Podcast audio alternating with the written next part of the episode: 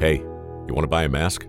They're soft and comfortable and made in the USA and guaranteed to keep you from getting the coronavirus. Well, the last part isn't true. There are no guarantees in this world, and to be honest, I'm not even sure if masks make a difference or not. The experts are still fighting about it, it seems.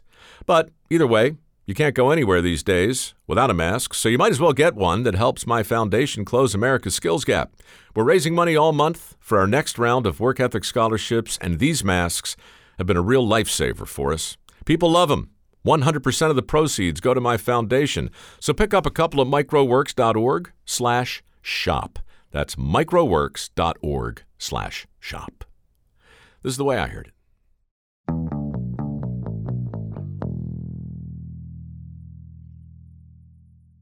High in the Caucasus Mountains, the spring morning dawns clear and cold as the remote village of Khevsur slowly awakens. Not everyone, though, has slumbered through the night. At the smithy, the work begins before sunrise. A broad shouldered apprentice grips his tongs and shoves a bar of pig iron into the blazing coal, carburizing it.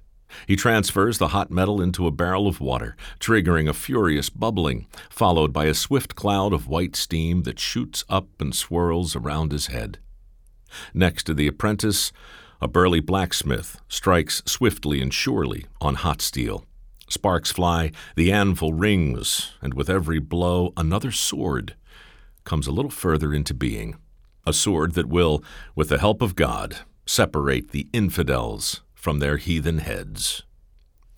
The apprentice notices an armored man in a tattered surcoat striding swiftly toward the smithy. The Lord Commander approaches, sir. The smith tosses the sword to his apprentice and wipes his gnarled hands on his leather apron. Like his father and his father's father, the smith fashions the weapons that make the Crusades possible. And from what he could tell from the Lord Commander's posture, the work was far from finished. The rumors are true, good Smith. The Ottomans are marching upon the Holy Land. A war is upon us, a worthwhile war. The smith nodded. He knew it was only a matter of time. The crusade, launched by Pope Innocent in 1202, was now behind them. But there was no expiration date on his holy directive.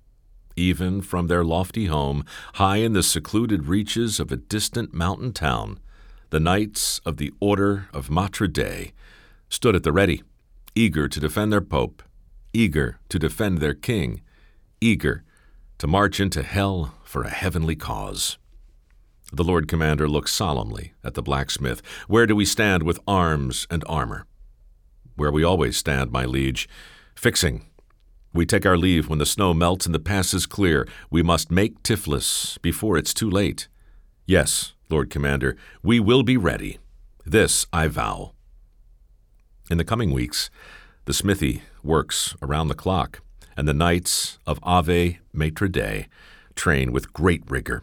They practice on horse and foot, from melee combat with sword and buckler to lance work from horseback. The knights train as if their lives depend on it, which of course they do.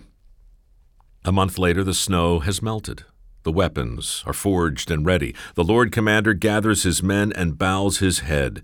O Lord, we ask for your protection as we leave our homes and journey to aid our King. Watch over our families, we pray, while we wage the just cause on these Ottoman infidels. The knights cross themselves in perfect syncopation, their hands tracing the red crosses emblazoned upon their white surcoats. Their voices rise in affirmation and faith. Amen.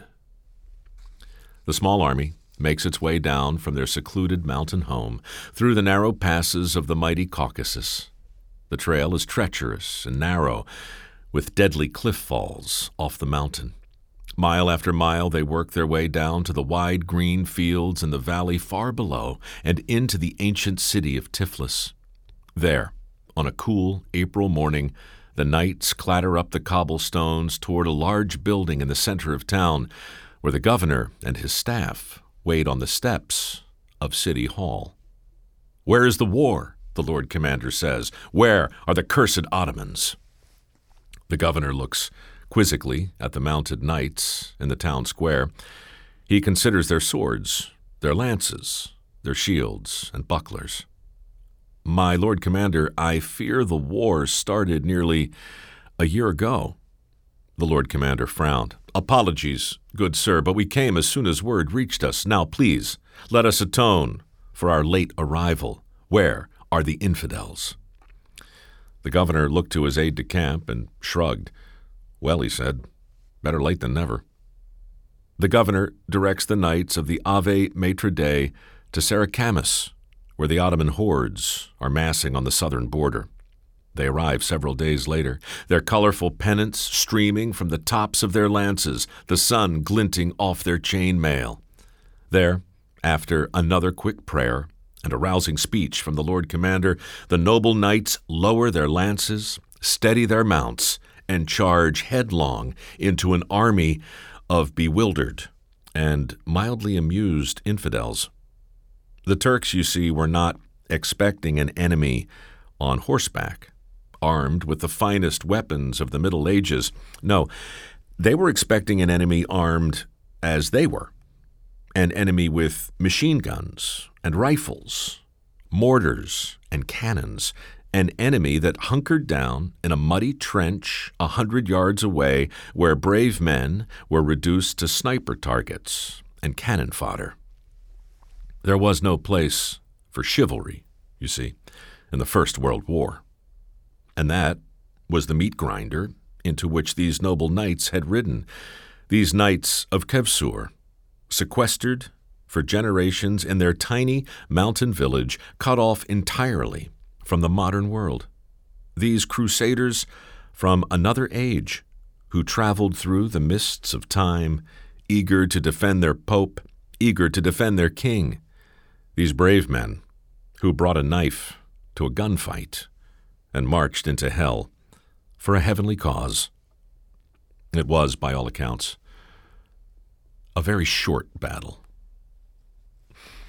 Anyway, that's the way I heard it.